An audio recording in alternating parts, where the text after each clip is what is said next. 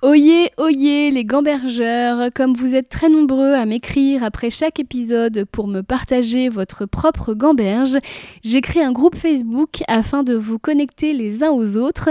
Ce groupe s'appelle Gambergeland, c'est un groupe privé. Pour en être, il suffira de répondre à une petite question et de vous engager à n'y insulter personne. J'ai voulu créer une safe place pour nous, souvent très sensibles et qui nous posons beaucoup de questions. Au plaisir de vous y retrouver.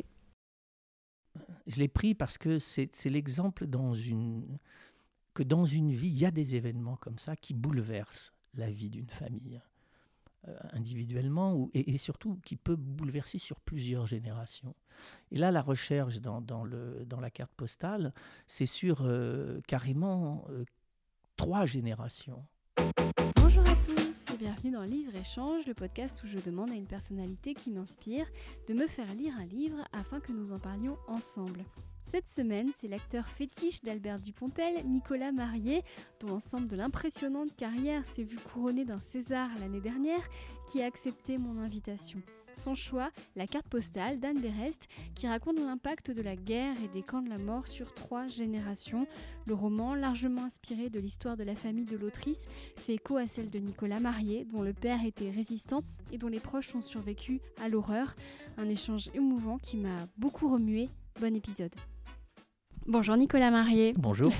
Merci beaucoup de m'accueillir euh, chez vous. C'est la première fois qu'on se rencontre puisque bon, je, vous suis et puis euh, on a le même agent pour info. C'est comme ça que j'ai pu rentrer en contact avec vous. Alors, vous l'avez depuis moins longtemps que moi. Hein. Oui, vous l'avez depuis combien de temps, Jean-Luc? 35 ans. Oh, bon, on le salue, j'espère qu'il écoutera cet épisode. 35 ans? Ah, Vous êtes fidèle bah, C'est-à-dire que oui, oui, ah bah oui. Je, je l'ai eu euh, quand, quand, il a ouvert son agence. En fait, j'ai fait partie du pôle d'une dizaine d'acteurs qui étaient au départ avec lui.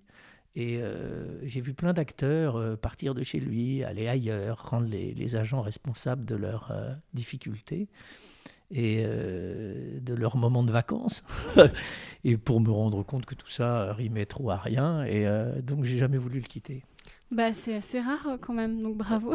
Ah, Parce que c'est vraiment un agent extraordinaire. Je sais qu'il écoutera cet épisode, alors j'en profite pour lui faire un énorme bisou. Moi, ça fait 10 ans que je suis chez lui et c'est une, une relation professionnelle mais d'amitié et ça devient la famille au bout d'un moment. Un bah agent oui, ça va bien au-delà, mais c'est très important en plus parce qu'un agent, il peut aussi euh, avoir à traverser pour les acteurs des, des moments difficiles, délicats. Et en tout cas, à chaque fois que moi j'ai eu ces moments difficiles et délicats, j'ai eu en face de moi un type qui à chaque fois euh, m'a soutenu, a été très présent. Et euh, ça va bien au-delà d'un agent qui ferait des, des discussions uniquement financières, ça va bien au-delà. C'est vrai qu'il est comme ça.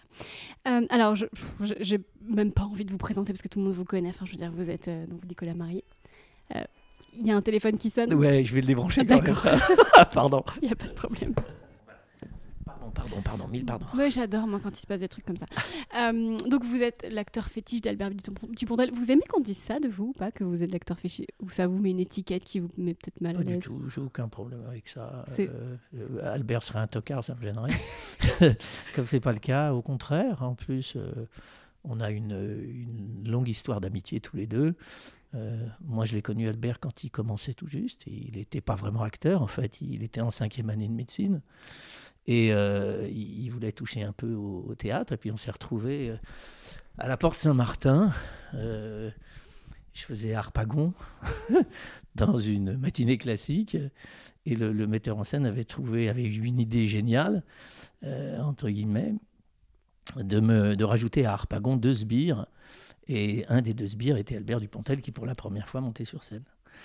Alors, le parti pris du metteur en scène n'était pas génial et on, a trouvé une complicité rapidement tous les deux. Et puis après, euh, ben, on, finalement, on s'est jamais quitté. Et euh, donc lui a, laissé tomber la médecine et puis s'est lancé dans, dans, la grande aventure. Et euh, lui est allé très loin. Il est encore très loin. Vous aussi, vous êtes allé très loin. Oui, non. Et donc, de, de votre collaboration l'année dernière, un César pour vous. Enfin, mérité. ça fait quoi, euh, euh, après tant de carrière, euh, de, tout d'un coup, on vous donne ça, vous n'en avez plus besoin, mais j'imagine que c'est... Non, ça me fait rien du tout.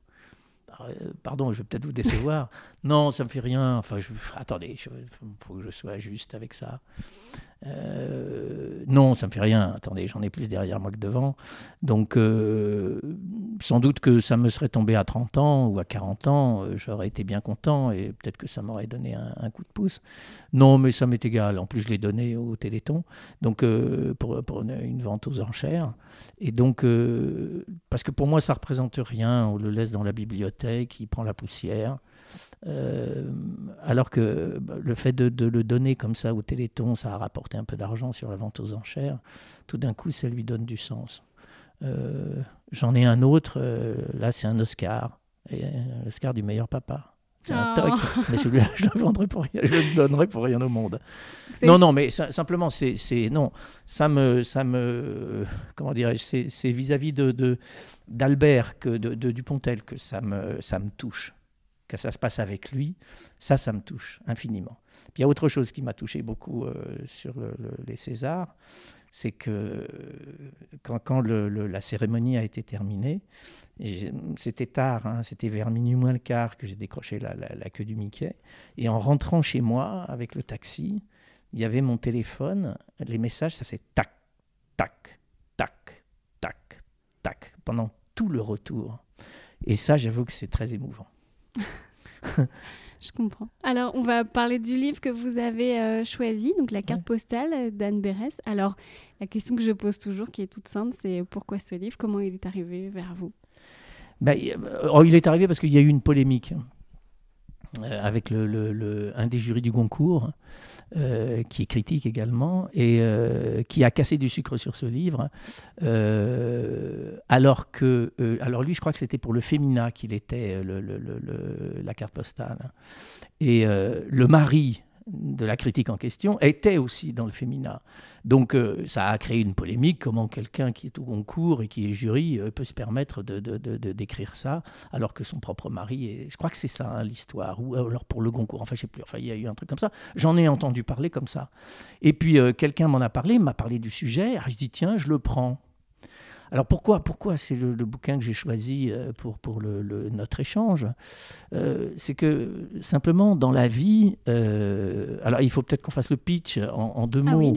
alors le pitch en deux mots, c'est une femme qui reçoit une carte postale qui a été postée il y, a, il, y a, très longtemps, je crois, il y a même une vingtaine d'années, je crois, sur laquelle il y a quatre noms.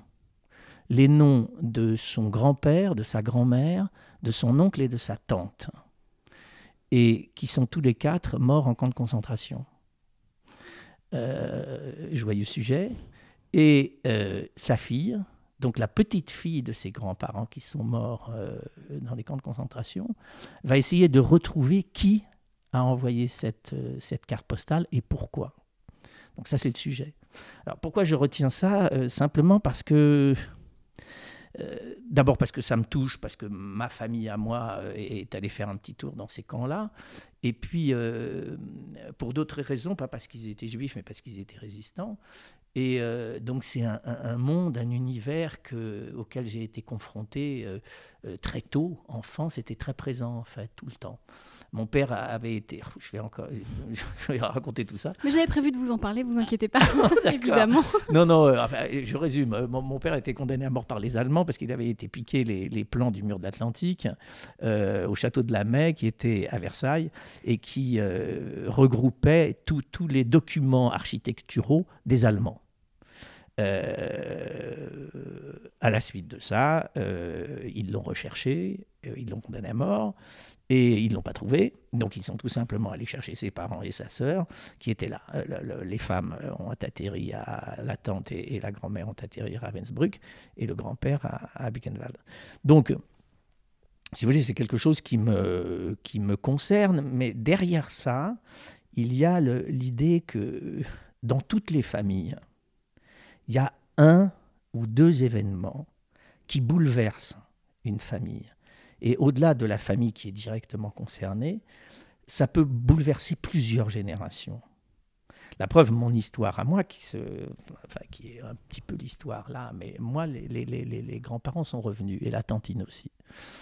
Ils n'étaient pas frais en arrivant, mais euh, ils sont revenus.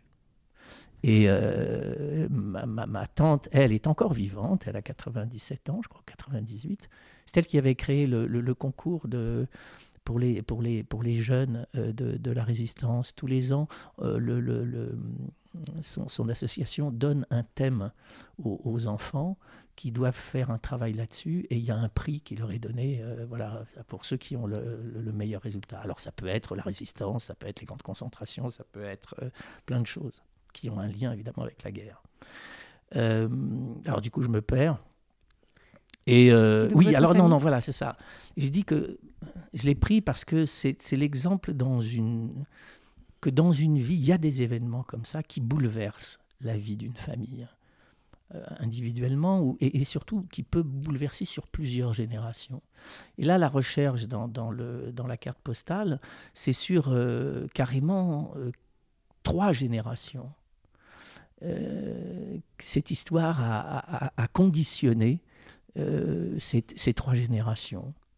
voilà, et, et, et c'est parce que moi, la littérature, elle m'intéresse, en tout cas la contemporaine, elle m'intéresse euh, quand elle est basée sur, euh, sur des histoires vraies. Euh, le reste m'ennuie un peu. Oui, car l'histoire d'Anne Berest est, réelle. Enfin, c'est une histoire vraie. oui, oui c'est l'histoire de sa famille à elle, tout simplement. Et donc sa maman a fait un énorme travail sur 20 ans d'archives pour réunir année par année le parcours de, tous ces gens qui, étaient voués à des destins fabuleux. Il y a un inventeur, il y a un acteur, il y a, et des destins fauchés euh, par, euh, par euh, ce qu'on sait. Alors, vous parlez effectivement des générations qui se succèdent et, qui sont concernées par l'histoire d'une famille, mais dans le cas de, la carte postale, il y a tout d'un coup une, coupure parce que Myriam, donc la seule personne qui a survécu au camp, a un peu le, ce qu'on appelle le complexe du survivant et refuse de parler. Et ça, ça complique considérablement les échanges, ça crée un tabou. Et un des thèmes du livre, c'est euh, l'instinct, c'est-à-dire que Anne Berès, c'est d'instinct, elle, elle a envie... Il y a une scène magnifique où elle est dans, dans une fête de Pessard, elle n'a jamais fêté Pessard, et tout ça lui paraît complètement familier. Vous, dans votre famille, Nicolas, est-ce que euh, c'était tabou ou est-ce que votre père a communiqué assez facilement euh, Pas du tout. Je n'ai jamais rien su. Euh, de, ce que mon père a fait, pendant la guerre, je n'ai jamais su. Euh, mes grands-parents n'en parlons pas parce que j'étais quand même très jeune moi à l'époque. Euh, j'avais quand ils, alors ils sont morts en 64, c'est-à-dire une quinzaine d'années après leur retour, 20 ans, oui, après leur retour, connement dans un accident de voiture, les grands-parents, donc, et puis c'était pas, il n'était pas question qu'ils en parlent, 64, j'avais 10 ans. mais ce que, ce que, tout ça, je l'ai appris euh, beaucoup plus tard, je l'ai appris vers 12-13 euh, euh, ans. Et, mais surtout le détail, mon père ne m'en a jamais parlé, mais lui n'y est pas allé. Hein. Mais sur ce qu'il a fait, etc., il ne m'en a jamais parlé. En fait, je l'ai appris beaucoup plus tard, à 40 ans, par, par ma tantine, que j'ai harcelé de questions. Euh, je suis allé m'inviter à déjeuner euh, chez elle à plusieurs reprises pour qu'elle me parle et qu'elle me raconte vraiment ce qui s'était passé. Et qu'elle me parle aussi de ce qu'elle avait vécu, elle, avec sa maman à Ravensbrück et ailleurs, avec les marches de la mort, etc., tout ça. Euh, et, et, mon grand-père aussi. J'avais besoin, j'avais besoin de savoir. et c'était important de, de, savoir. Mais ce qu'elle me racontait, la tantine, euh, Simone Veil raconte la même chose. Hein. Euh, vous savez, Simone Veil, elle raconte que euh, quand, quand, elle est, quand elle est sortie des, camps, enfin ma, ma, tante raconte la même chose, ma tante, elle, me raconte, et, on s'est retrouvés, on a fait l'hôtel Lutetia en arrivant, et puis, on s'est retrouvé sur le trottoir avec, je ne sais plus, 10 sous, je crois que c'était ça, quelque chose à l'époque, ou 10 francs, je sais plus, enfin rien, de quoi prendre un ticket de métro pour rentrer chez elle. C'est quand même incroyable. Il n'y a pas de cellule psychologique Aucune, comme rien. Oh, bah, tu imagines bien que cellule psychologique, à l'époque, ils s'en foutaient, ils ne savaient pas ce que ça voulait dire. Euh, et, et, bah, mon père est allé chercher son père, donc mon grand-père à l'hôpital, parce que lui était vraiment très mal. Il ne l'a pas reconnu. Et euh, alors, simplement, le, le, le, quand il, quand il, quand ce qu'ils disaient tous, que Simone Veil dit aussi, c'est qu'ils n'osaient pas en parler. Ils n'osaient pas en parler parce qu'on ne les croyait pas. Simone Veil, quand, euh, quand les gens voyaient son, inscription sur le bras, on lui demandait pourquoi, pourquoi elle avait inscrit ce numéro, ce numéro de téléphone sur son bras. Ou alors on lui demandait, ce qui est d'une vulgarité incroyable, d'oser le demander, mais, euh, mais, dites-moi, on, m'a dit que vous avez été violé combien de fois, vous? Tu dis ça à une femme qui a 20 ans, c'est incroyable. C'est l'idée que dans les camps de concentration, euh, les femmes, quelque part, se faisaient violer, mais que c'était un peu... Enfin, voilà, il y avait tout ça. Donc, euh, quand, quand, quand, on est confronté à cette, ce, ce, déni fait de de cette vérité des choses, euh, et ben, il se taisait, il disait plus rien. Vous savez, les gens ont commencé à parler euh, beaucoup plus tard, vers les, principalement vers les années 70, mais pas avant. Ils n'en parlaient pas. C'était trop, c'était inimaginable. C'était inimaginable. Il y, a un très joli. Euh, je suis allé faire la semaine dernière un, jury. On m'a demandé de venir à, un festival Voix d'étoiles à Port-le-Cat c'est des films d'animation très émouvants. Et puis il y en a un qui s'appelle Les secrets de mon père. Alors on se demandait un peu ce qu'il faisait là quand même, parce que ça s'adressait quand même globalement à des très jeunes. Et celui-là, c'était, euh, ah, je me souviens plus du nom de la réalisatrice, mais l'idée c'était de, de, de, comment de, de pouvoir toucher les plus jeunes, les ados, voire un peu plus jeunes, sur tous ces problèmes. Ça s'appelle Les secrets de mon père, parce que le père justement revient des camps et ne veut pas parler. C'est une histoire vraie. Hein. et le silence du père, évidemment, est terrifiant pour les enfants. Parce que les enfants ont entendu dire que papa avait été dans les camps de concentration, mais papa ne dit rien. Pour la petite histoire dans le film, ils font mourir un des deux frères parce qu'il a, voulu, a voulu essayer de retrouver son père, mais que la réalité dans la vie, c'est que ce fils s'est suicidé à 22 ans. c'est sinistre notre interview, ça va bah, être épouvantable. C'est raccord avec le livre, hein, où il y a deux suicides également, le silence bien sûr, tue. bien sûr. Donc c'est des secrets tellement lourds que, euh, alors simplement ça, c'était important. Et de, de on parle de devoir de mémoire, c'est un peu, un peu, mais, mais c'est vrai. Mais celui-là était intéressant parce qu'encore une fois, il essayait de toucher des plus jeunes. Euh, et au fond, pourquoi? Parce qu'ils ont fait une, une, étude il n'y a pas longtemps sur les jeunes et ils se sont rendus compte que plus de 50% des enfants qui sont euh, interrogés au collège ne savent pas ce que veut dire Shoah.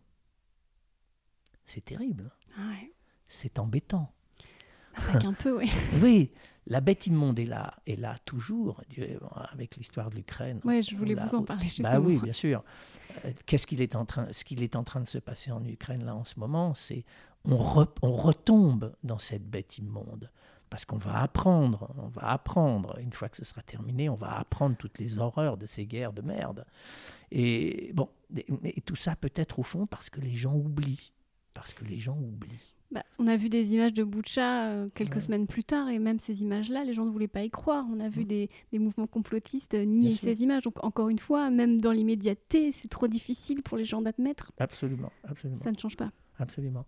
Donc euh, voilà, donc euh, euh, tout ça, je crois qu'il ne faut pas l'oublier, il faut faire en sorte que...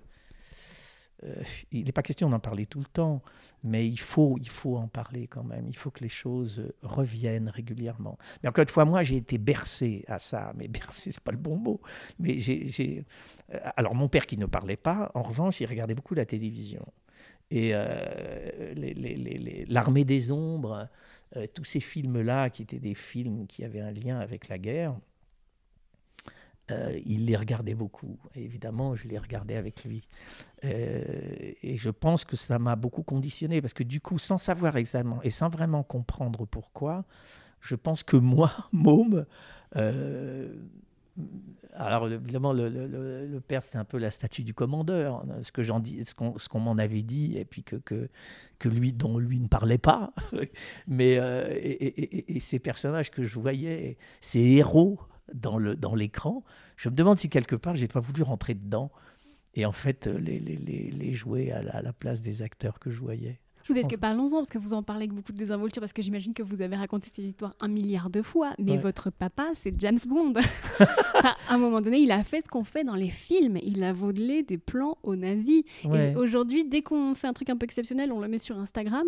Vous, votre père, il a fait un truc incroyable, il a sauvé le monde et il n'en a jamais parlé. Enfin, vous, le ah, contraste. il a sauvé le monde, mais. Bah, en tout cas, c'était le but.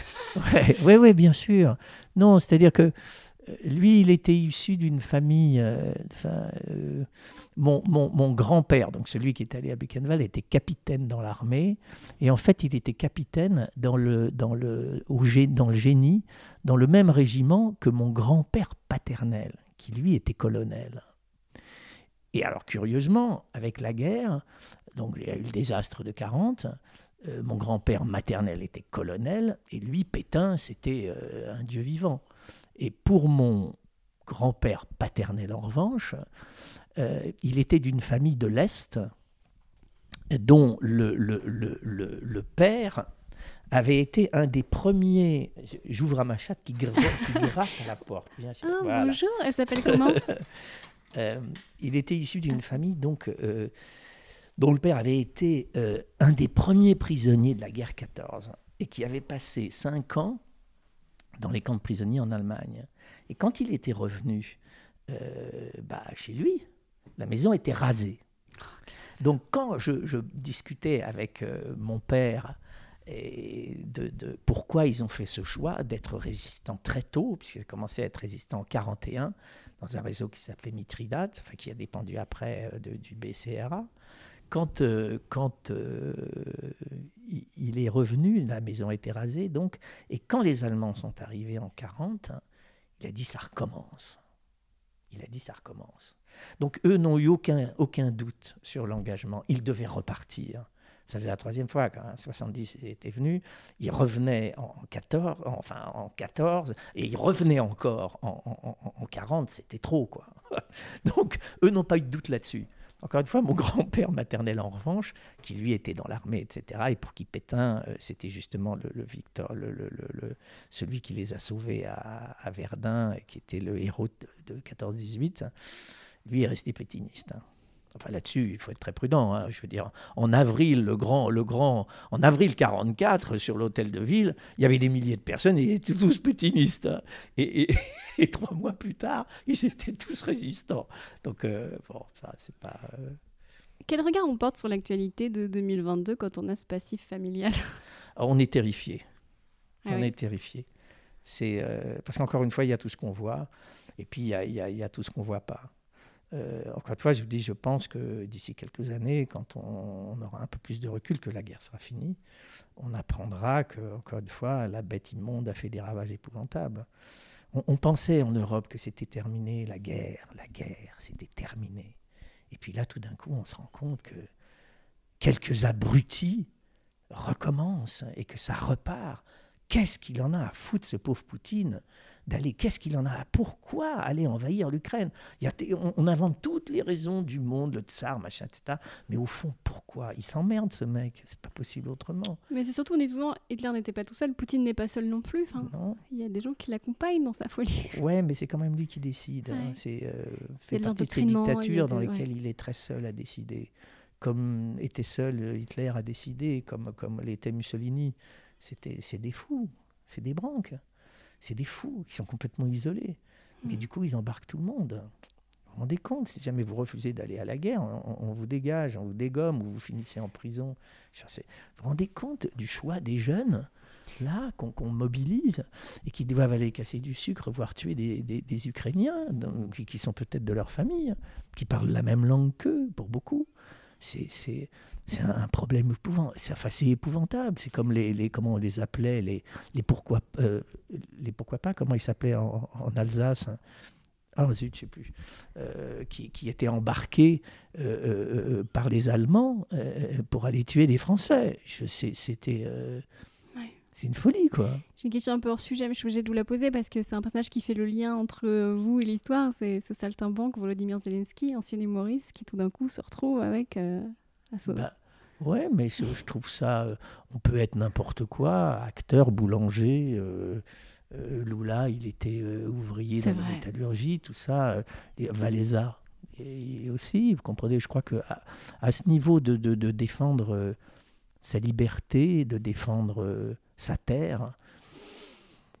Pour être de l'ENA ou boulanger, je pense que ça ne change rien. Euh, c'est, ce qui compte, c'est, c'est euh, comment dirais-je, c'est doser le sacrifice.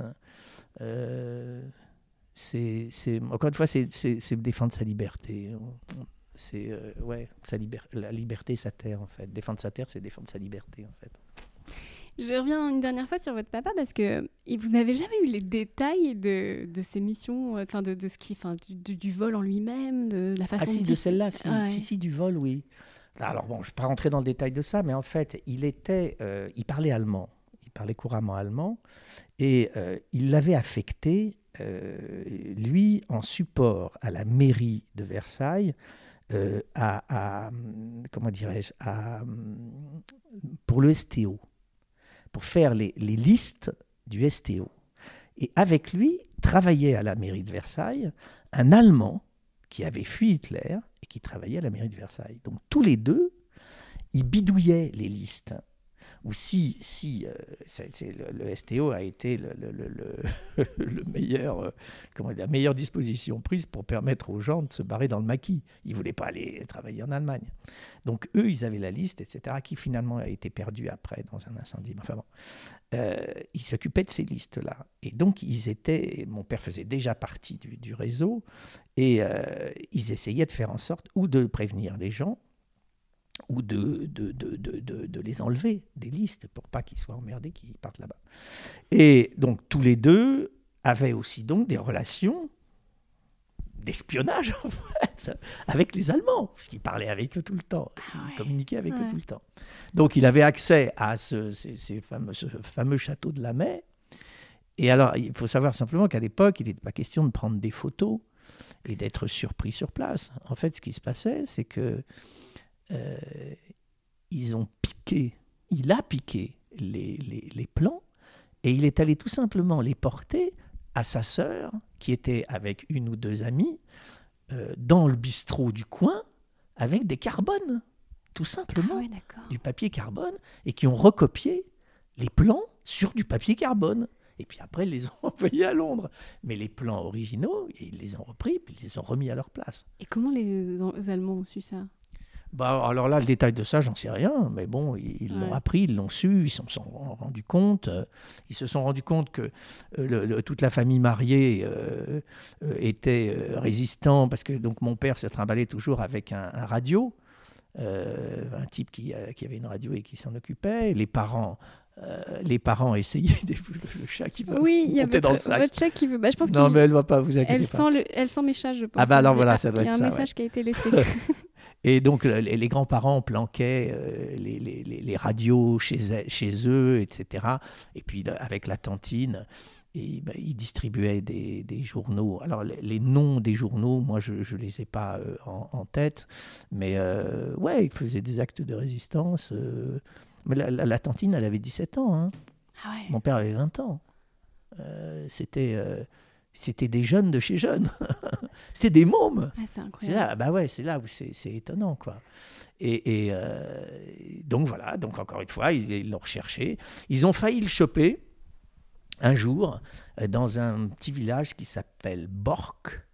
Et euh, en fait, ah bah, c'est Versailles, donc c'est un peu cateau, poète, poète. Et, et à Bork, tout le monde, c'était un dimanche, tout le monde était à la messe. Et en sortant de la messe, en bas des escaliers, il y avait, c'est un film, c'est Melville, c'est l'armée des ombres. En bas, il y avait la fameuse euh, Citroën, la, la, comment ça s'appelait, ces bagnoles noires. Enfin bon, avec euh, trois gugus de la Gestapo qui sont sortis et qui interrogeaient les gens. Où habite monsieur euh, alors, Il demandait où habitait celui qui hébergeait mon père. Et en fait, personne n'a dit aux Allemands où habitait cette personne-là. Ah, on ne sait pas, on ne sait pas. Tous savaient pour qui il venait. Mon père les a vus, mais c'est incroyable, en haut des escaliers. S'est démerdé pour repartir par une autre porte, hein. mais surtout a réussi à dire, ben là il s'est enfui, a réussi à dire à quelqu'un qui était à côté, à, comment on appelle ça, une complice ou je sais pas quoi, euh, parce qu'il avait toujours sa radio, qui était planqué chez la personne en question que les Allemands voulaient visiter parce qu'ils avaient compris que mon père normalement était là. Et euh, réussi à lui dire, surtout, dit à, je ne sais plus qui, la personne qui, qui, qui habitait là-bas, enfin qui était propriétaire de cette maison, surtout qu'elle planque, le, le, le qu'elle planque la radio. Parce que si les Allemands arrivent, euh, ils vont peut-être pas trouver mon père, mais ils vont trouver, ils vont fouiller, donc ils risquaient de trouver la radio. Donc les gens ont été complètement complices de ça. n'ont rien dit. Et hum, cette femme a eu le temps d'aller prendre la radio et puis le, le, gars de, et, la planquer. Donc, euh, non, non, ouais, ouais, je vous jure, c'était. Euh, il me disait qu'il y avait du poivre dans. je sais pas raconté ça quand même. Qu'il y avait du poivre dans les poches pour. Euh, pour comment dirais-je Pour que les chiens euh, soit euh, déstabilisé, etc. non, non, des trucs très basiques, mais de... de... Bah ça, s'il l'avait chopé, il le décanillait tout de suite. Vous n'avez jamais eu envie, comme Anne Berès, d'en faire une œuvre, d'écrire? Pardon, par... ah Oh non, non non, en plus, tous les détails, je ne les ai pas. Encore une fois, moi, la, tantine, elle a, je vous l'ai mis là, mais elle a écrit un bouquin ah. qui s'appelle Résistante, et, donc il y, a, son nom. Et, Jacqueline dans lequel, Voilà, dans lequel elle raconte tout ça. Je vous le laisserai, puis vous me le mettrez de côté, vous me le rendrez si vous voulez. Et dans lequel elle raconte tout ça. D'accord. Et euh, donc voilà. Non, mais c'est. Oui, il faudrait s'y pencher un peu plus. Hein. Mais en plus, je le soupçonne après, parce que là aussi, comme c'était un type qui disait pas un mot, qui était très. Il avait des bouquins partout. À la maison, il y avait, il y avait, des, il y avait des livres partout. Euh, ça, il était pour lire, il lisait beaucoup. Pour la communication, c'était plus compliqué. Euh, et. Euh, je sais plus, je me suis je Mais c'est très joli de voir comment votre regard se perd quand vous parlez de votre papa et vous sent Non, oui, oui, oui, si, non, non, oui, ça y est, j'ai retrouvé. Euh, non, oui, oui, je, pense qu'il a dû continuer après, parce que ah, je vous passe les détails, mais en fait, il, vendait des, camions Mercedes et Renault à l'époque, des Mercedes, des camions Mercedes en Afrique. Après, il était directeur de société, mais jamais. À l'époque, on le voyait jamais. Il était, il, partait il partait en Afrique. Et je pense qu'il a continué. Parce que vous savez, le, BCRA, il y en a beaucoup qui sont restés plus ou moins, ça devenait des espions, quoi. Et donc, comme il allait en Afrique, je pense qu'il a continué. Mais il disait rien. Mais ce qu'il avait, et ça, je le voyais, puisqu'il était là, au-dessus de son lit, il y avait une grande bibliothèque, encore une fois, et sur une des étagères, il y avait toujours son. Alors, si plus c'est un pistolet ou un revolver, il y a un barillet, je crois qu'on dit un revolver. Il avait toujours un revolver chargé au-dessus de ah son lit. Ah non, non, c'était un peu space. C'était. Euh, Ce qui serait normal aux États-Unis, mais nous en France, ça nous ah, paraît ah bah, dingue. En France, non, c'était impossible. Alors là aussi, enfin, je ne sais pas, est-ce qu'il avait le, bah, le, droit de porter l'arme? J'en sais rien, mais je pense, parce que c'était pas du genre à être dans l'illégalité. Mais là, jamais un mot. Jamais, jamais, jamais. Peut-être pas, hein, il y avait, parce que c'était peut-être pas le cas. vous projetiez vos fantasmes d'enfance sur votre papa aussi, c'est normal. pardon, pardon, pardon. Vous projetiez aussi les fantasmes de l'enfance. Bien sûr. De ce que vous voyez dans les films. D'ailleurs, à ce propos, comment réagit votre papa quand vous lui avez dit que vous vouliez être comédien? Oh, le papa comme la maman, euh, il n'y avait pas de problème avec ça. Euh. Bon, ils avaient divorcé, je passe les détails là aussi, donc la famille c'était très compliqué. Euh, il, y avait, il y avait cinq garçons, divorce, donc mais le côté très catho quand même, Versailles, c'était euh, un divorce à Versailles, c'était inimaginable. Donc après, quand les enfants ont grandi, même si l'idée euh, qu'ils fassent une carrière qui était un peu atypique, euh, ils avaient accepté l'idée que dans la vie, ça se passait pas forcément tout droit et c'était pas forcément une autoroute. Donc non, non, ils ont été très bien pour ça. Ils m'ont, non, non.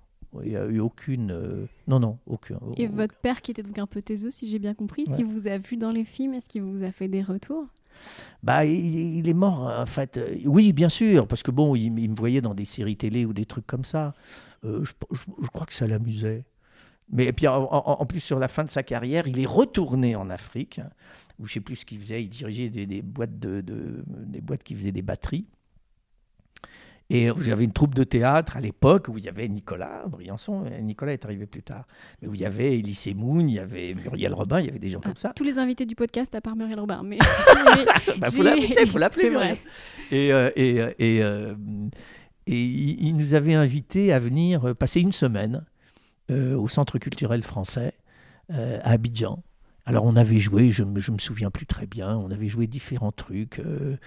On avait joué un chisgal, je crois, c'était les dactylos, avec, euh, ah, je ne sais plus, on avait, on avait joué un, c'était un Lope de Vega, je crois. Euh, je ne sais plus, enfin, on, avait joué trois ou quatre pièces. Donc on avait occupé la semaine avec ça. Et à la fin du samedi soir, on avait fait un, énorme repas spectacle devant je ne sais plus combien de milliers de personnes à l'hôtel Ivoire à l'époque. voilà. Donc c'était. Non, non, il avait. et puis il venait, il venait dans, dans la petite troupe qu'on avait du côté de, de près d'Agen. il est venu plusieurs fois me voir. C'était un type qui avait, il, il, avait voulu faire boule l'école boule parce qu'il aimait bien travailler de ses, doigts. Et puis finalement, il a fait Sciences Po, il a fait du droit. L'école boule, rappelez-moi, c'est un peu comme les arts Enfin, c'est le euh, dessin, non euh, C'est des, ça fait des ébénistes d'art. Ah d'accord. voilà, c'est ça. Et, euh, et, non, non, ses parents n'ont pas voulu. Et, donc, il a fait Sciences Po, et puis, euh, et puis voilà, et du droit, je sais plus quoi. Donc, il a été directeur de société. Euh, alors, c'était sous Giscard. Euh, il, a, il a eu la possibilité d'arrêter plus tôt que prévu, plutôt que la, la, retraite. Et la première chose qu'il a faite, hein, au fond du jardin, il s'est installé un atelier et il a fait des meubles jusqu'à ce qu'il meure. Mais c'est fou parce que c'est la puissance de la vocation qui était, ah qui, était en sommeil depuis tout ce temps. Et elle en parle justement, Anne Bérez, dans le livre, c'est qu'on est tous faits pour quelque chose et puis la ah vie nous, nous, maltraite, mais il faut tenir bon. Tout à fait. C'est très émouvant. Bah oui, et, toute sa vie, euh, je me souviens, moi, quand j'étais petit, euh, je collectionnais les porte-clés, c'est con comme la lune. Mais mon père était ravi parce que il faisait des cadres avec des, des, petits pitons, etc., pour que je puisse accrocher les, les, les... tous les tableaux qu'il y a ici, là, tout ça, là, tout ça. Il y en a beaucoup. Alors, pas tous, hein, pas celui-là, mais il y en a quelques-uns, là, tout ça, là, c'est ça. Euh, ça a été encadré par lui. Ah ouais, d'accord. Oui, donc il faisait. C'est impeccable. Ouais, tout ça, là. c'est du très bon boulot. Là, il faisait, il faisait des cadres. Il avait besoin de ça. C'était son, c'était son hobby. Mais euh, je pense qu'il aurait dû faire ça toute sa vie, en fait il n'était pas fait pour, euh, pour faire des, des... Enfin, c'était facile, il ça avait été facile pour lui, mais je pense qu'il n'était pas fait pour ça. Il avait besoin de toucher la matière. Ouais. Et sauver le monde, et sauver des plans. Euh, donc, on a parlé de votre papa. Maintenant, évidemment, logiquement, j'ai envie de parler de vos filles. Est-ce que vous avez transmis cette histoire-là, vos deux filles? Bah, La grande, oui, puisque la grande est comédienne. Oui. Euh, et, et, ma foi, elle se débrouille quand même très bien. Et puis la plus jeune, non. En revanche, la plus jeune, puis alors elle n'a aucun problème avec ça. Euh, elle n'a même jamais voulu ça. Non, non. Elle fait des études. Elle, fait, elle vient de terminer là euh, un master de je sais pas quoi dans une boîte qui s'appelle Sub de Pub. En fait, je crois qu'elle fait, euh, j'ai pas tout compris hein, encore. elle fait du contenu, je crois, sur Internet. Ah bah, secteur très porteur. Hein. Je vous rassure, elle est bien là. tout, va, tout, va, bien pour elle. Mais ce que je veux dire, c'est est-ce que vous, vous, leur avez transmis l'histoire de votre papa et de votre famille? Ah bah oui. Là, très tôt ou... Mmh, trop tôt, ouais, je pense. Parce que, alors moi, je ne m'en suis pas rendu compte. Mais quand elles ont commencé à grandir et euh, quand elles ont commencé à avoir 20 ans, 22 ans, euh, elles ont commencé à me dire Papa, la guerre, on en aura le bol, tu nous emmerdes. Euh, ton père, les, les camps de concentration, les Allemands, les trucs, les machins. Donc, euh, c'est marrant ce que vous dites parce que euh, cet après-midi, j'ai eu ma grande donc, au téléphone. Et je lui dis, c'est parce qu'elle voulait m'emmener faire un truc Je dis, je peux pas. J'ai une jeune femme très sympa qui veut, me faire faire un podcast. Ah, d'accord. Et tu vas parler de quoi? Bah écoute, je, parle de, la carte postale. Ah oui, d'accord, tu vas encore parler du, grand-père, euh, de la guerre, des camps de concentration. Bah oui, chérie, qu'est-ce que tu veux? Ça nous a marqué. Mais, vous en parlez parce que votre père n'en a pas parlé. C'est aussi ce qu'explique Anne Bérez, c'est qu'elle en parle parce qu'il euh, y a eu un tabou. Ouais. Et c'est beau comme la vocation de votre papa. C'est que la vérité finit toujours par ressortir. Au final, c'est nécessaire. Je pense que, ouais, je pense que c'est vrai. Encore une fois, on rejoint l'histoire de ce film qui m'a beaucoup touché la, semaine dernière. C'est Le secret de mon père. Encore une fois, quand, les, parents ne disent pas ou n'en disent pas assez, il y a un moment où les enfants ou les petits-enfants veulent aller gratter pour essayer de comprendre. Euh, encore une fois, la guerre, bien évidemment, l'engagement dans une guerre et de quel côté on se met engage finalement toutes les générations d'après les camps de concentration engagent aussi au moins la, la génération qui suit. Les enfants de ceux qui sont allés dans les camps, je pense qu'ils sont quand même un petit peu différents. En tout cas, il y a un poids que les autres n'ont pas. Mais attends, chacun en a un. Hein. Mais, le conditionnement avec ce qui s'est passé, ouais, ouais, bien sûr. Ouais, mm. ouais, ça change. Ouais. Et Anne Berest en parle très bien dans le livre. En plus, ce qui est horrible avec les victimes qui ont survécu, c'est non seulement il y a, le, il y a la culpabilité d'avoir survécu, et tout d'un coup la responsabilité de devoir raconter. Enfin, c'est horrible, c'est triple peine. Ouais. Et, les enfants d'après doivent tâtonner, avancer avec le peu qu'on leur donne, mais ils ont aussi cette responsabilité-là, responsabilité qu'a pris Anne Berest admirablement ouais. Parce que si vous voulez, le, simple problème avec ça pour, pour, les, pour, les, pour les enfants, mais c'est que mais c'est le même problème pour eux qui y sont allés, c'est que Elise Moon a écrit un, un livre très émouvant qui, qui, vient de sortir là. Ah, sur son amour. Qui s'appelle euh, Compter jusqu'à toi.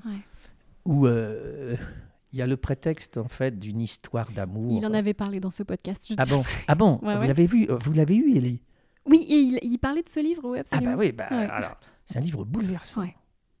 Parce que en dehors de l'histoire, euh, cette histoire d'amour dont il donne les détails, etc., mais avec beaucoup de, tendresse, de bienveillance, et puis les affres d'un homme amoureux, euh, plus âgé, etc. Mais derrière ça, le livre, vous l'avez lu? Non. alors, j'avais peur que vous posiez la question parce qu'il me l'a envoyé. Non, non, mais peu importe. Le livre, principalement, il est. Je, l'ai lu il y a trois jours. Ah et lui, je l'ai rencontré au festival. On s'est rencontrés ah parce qu'il venait, voilà. Et euh, le, derrière ça, il y a l'histoire d'un enfant orphelin à 11 ans qui perd sa maman d'une... Euh, c'était quoi euh, comment, comment ça s'appelle? Bah, J'ai perdu. Enfin, et, et, et, et, cette histoire de, de la, la perte de sa maman conditionne sa vie entière. Il y a des morceaux bouleversants. Je vous en dis un? Ou deux Ah bah écoutez, oui, avec plaisir. donc vous allez lire un extrait du livre on, a, commencé ensemble, donc euh, Mais oui. juste, juste sur l'histoire de la mort de sa maman. Encore une fois, pour dire, que, encore une fois, j'en reviens à ce que je disais euh, en préambule pour le choix du livre, c'est qu'encore une fois, un ou deux ou trois événements de la vie conditionnent la destinée de chacun. Et il parle de la mort de sa maman. Et il dit, il faut que je fasse attention parce que l'émotion va me gagner. Donc il faut que je fasse attention. Ah oui, ça vous bouleverse. Non, non, ah ouais, moi ça me, ça me, tue ça. Ça me tue terriblement. Mais encore une fois, je vais essayer de ne pas y rester. Et euh, Elie, tu m'en voudras pas. euh, me voici à 11 ans sur les genoux de mon père qui m'annonce avec toutes les précautions de l'adulte, pensant que son enfant n'a pas compris, et toutes les difficultés et maladresses à oser formuler l'impensable que sa maman est morte. Une question s'imprime en moi comme un tatouage. Pourquoi? Si les grandes personnes savaient combien les enfants ont une intelligence émotionnelle supérieure à la moyenne, pourquoi une fois adultes oublions-nous ce que nous avons ressenti Usons-nous d'une supériorité factice qui fait mentir aux enfants alors qu'eux comprennent la vérité? Je vous passe juste un petit truc. Bien sûr, aussi c'était il y a longtemps, mais sache, alors il s'adresse à, la femme dont il est amoureux, mais sache que le regard d'enfant que tu aimes en moi, les jeux que j'invente, la fragilité et la force qu'il t'arrive d'admirer quand tu m'aimes, viennent de ce 15 août-là. Un 15 août. Pardon. Vous êtes très ému. Attends, je respire. Ouais, c'est dur. Je respire. Voilà.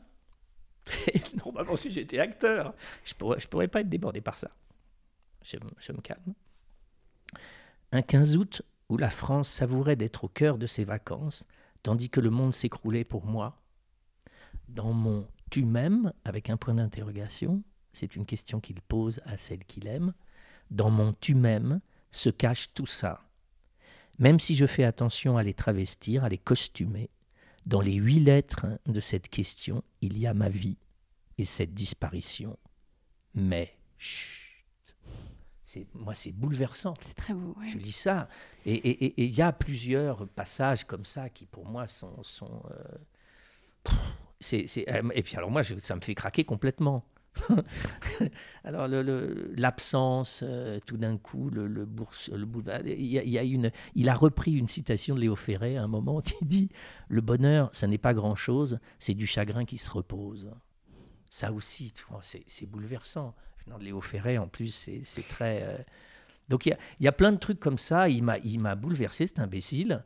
Euh, ça faisait une éternité qu'on s'était pas vu je, tombe sur les gens qui viennent organiser son stand pour, pour, pour son, sa signature. Et, il n'était pas là. Je, je, tombe sur le livre, je dis, je le prends, je l'achète. Et après, il me dit, mais tu l'as acheté? Oui, bah, bah, bah, je, vous, je, vous, en lis une autre? D'accord, mais après, il faudra qu'on reparle de vous, Nicolas. Oui, hein. euh, je rêve juste par magie de me retrouver dans l'espace où je me réfugiais quand j'avais 11 ans. Et vous savez ce que je vais faire? Pendant que vous parlez Je vais filmer et je vais envoyer Ellie. Je oh, pense que ça va beaucoup l'émouvoir. oui, enfin bon. Mais euh, bon. Alors là, je ne sais plus exactement pourquoi il dit ça. Non, non, je vous en prie. Je ne sais plus pourquoi euh, il parle de ça. Mais encore une fois, c'est une référence donc à, sa maman. Et il dit je rêve, je rêve juste par magie de me retrouver dans l'espace où je me réfugiais quand j'avais 11 ans. Là, personne ne pouvait m'atteindre ni me blesser. Entouré de portes que j'ouvrais comme on ouvre un livre, je pouvais échapper à la réalité d'être orphelin de mère, écarter les bras et la retrouver. J'ai un problème, hein Retrouver avec cet amour idéal, où l'on ne me quitte jamais, où je suis accepté quoi que je fasse, quoi que je dise. La mort nous a séparés, cruelle, qui secoue des enfants tellement forts que quarante ans plus tard, j'en suis encore étourdi. Au fond, je ne suis qu'un enfant qui a perdu sa maman. Quel constat simple et pathétique. C'est superbe. Ah ouais, c'est bouleversant. Je vous ai filmé, je viens de lui envoyer. Hein Je vous ai filmé, je viens de lui envoyer. Je pense que ça lui fera très plaisir. Et, alors, et juste, alors, après vous couperez ce que vous voudrez, parce que puisqu'on y est, et, et, et il, conclut la dernière, le, dernier chapitre, c'est à ma mère, donc c'est à sa maman. Il conclut le, livre, il n'y a plus rien après.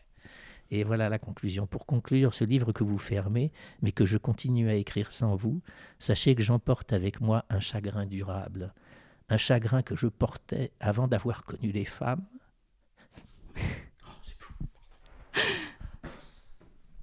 c'est très beau de vous voir ému comme ça. Non, non, non je sais pas, je pense que c'est l'âge. Un chagrin que je portais avant d'avoir connu les femmes que j'ai cru aimer. J'ai accompli, je crois, tous les efforts qu'un cœur blessé peut faire pour aimer et être aimé comme il faut. Je me suis comporté parfois mal, souvent bien, mais jamais je ne pourrais me défaire de ce chagrin. Sac à dos d'écolier invisible qui pèse si lourd, page blanche d'un livre auquel aucune lettre n'ajoute un gramme. C'est le texte de mon enfance déchirée, aux feuilles vierges, que je ne parviens à noircir que d'un mot. Il met deux points et trois points de suspension. Chacun imagine ce qu'il veut, mais c'est clair. Ah non, mais je, vous dis, je, l'ai appelé.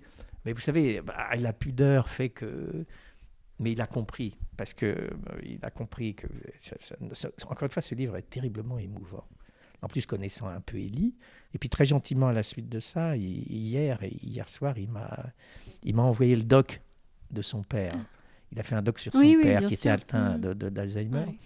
Alors j'ai répondu quand même, on est le 1er novembre, d'accord, mais alors donc ton livre, et puis après ton père, là ça fait beaucoup. Heureusement qu'il est humoriste. Hein. Non, pas grave. non, mais, euh, justement dans le doc de son père, parce que moi je n'ai pas vu ce spectacle-là, j'en ai vu d'autres, mais pas celui-là, mais il amène carrément euh, l'urne funéraire de sa mère sur scène, et il parle à sa mère. Bah, c'est sa manière à lui d'exorciser tout ça, et puis c'est l'humour qui le sauve, hein, c'est l'humour qui sauve beaucoup d'entre nous.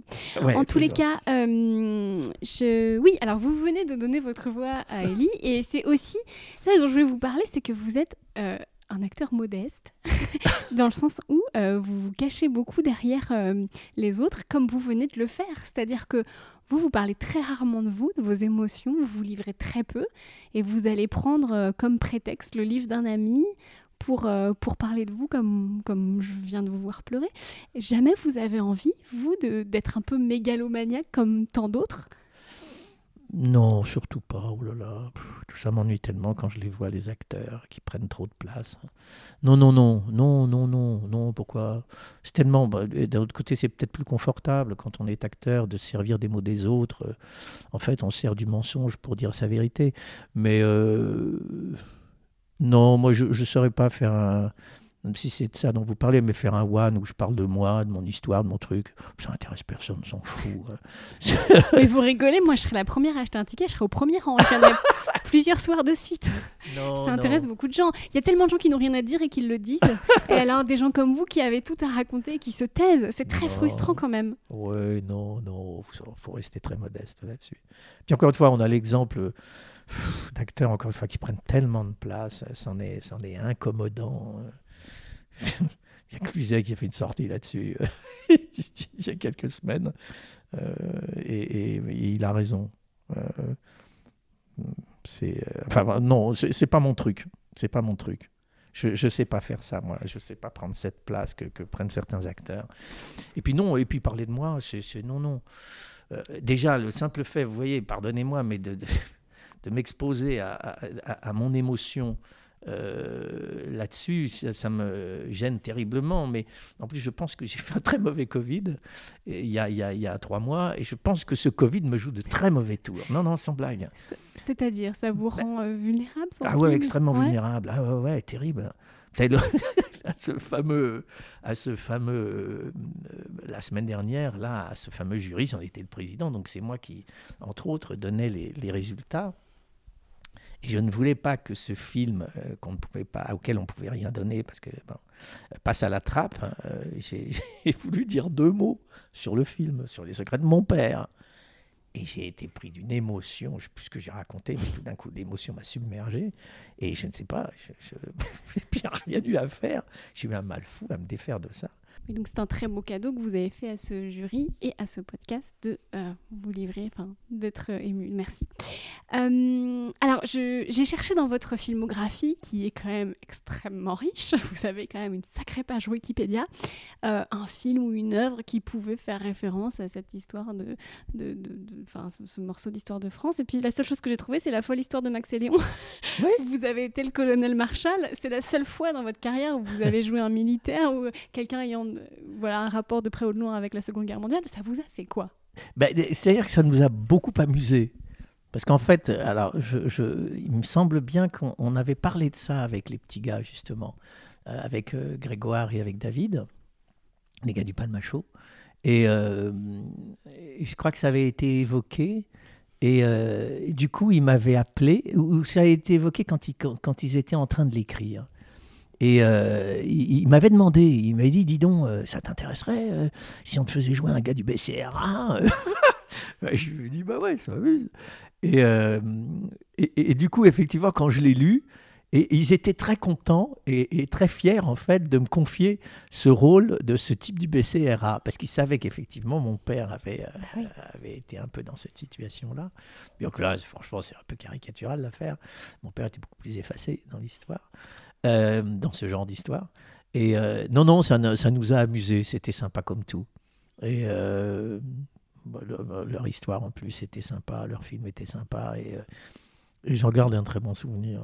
Mais je fais aucune, aucun, parallèle avec mon père dans cette bah, histoire. Il y a quand même un clin d'œil qui est existant et oui, oui, qui non, non, quand même intentionnel, je pense, de leur part. Ah, je ne sais pas, mais oui, en fait, ça, ça correspondait bien.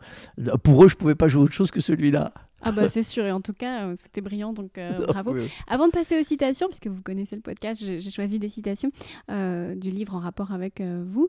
je tenais quand même à vous dire que vous faites aussi du doublage, et ça aussi, je trouve que pour un grand acteur comme vous, il y en a peu qui acceptent de se cacher derrière des images pour donner une voix à un acteur américain, donc bah, vous en avez fait beaucoup, et surtout vous avez été la voix de mon acteur préféré, Colin First, dans Le Patient anglais, donc vous êtes la voix de Colin First dans Le Patient anglais, et c'est pas rien, c'est un grand film, et c'est comment, euh, comment le doublage? Pourquoi le doublage? Et qu'est-ce que, qu'est-ce que ça vous fait de donner votre voix? Il n'y a pas eu que Colin Firth, il y a eu beaucoup. Non, non, bien sûr.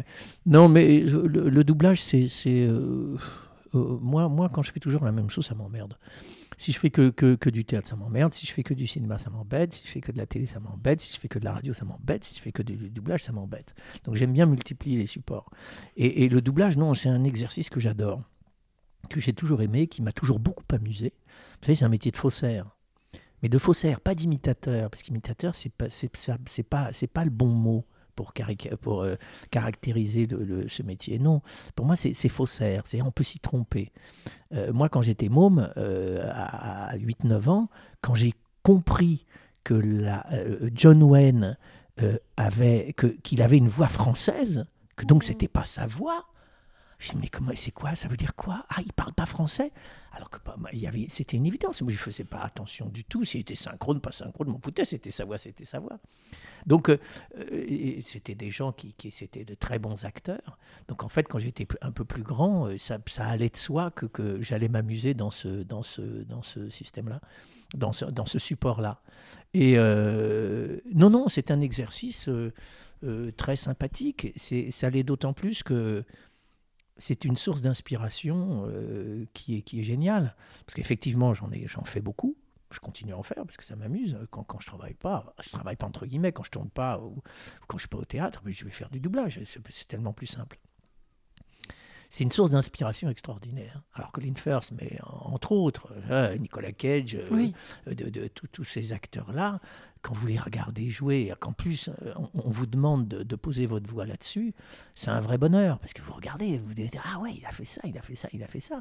Ah ben, on met ça dans sa poche. Hein. Et ça fait partie des choses qui nous nourrissent après.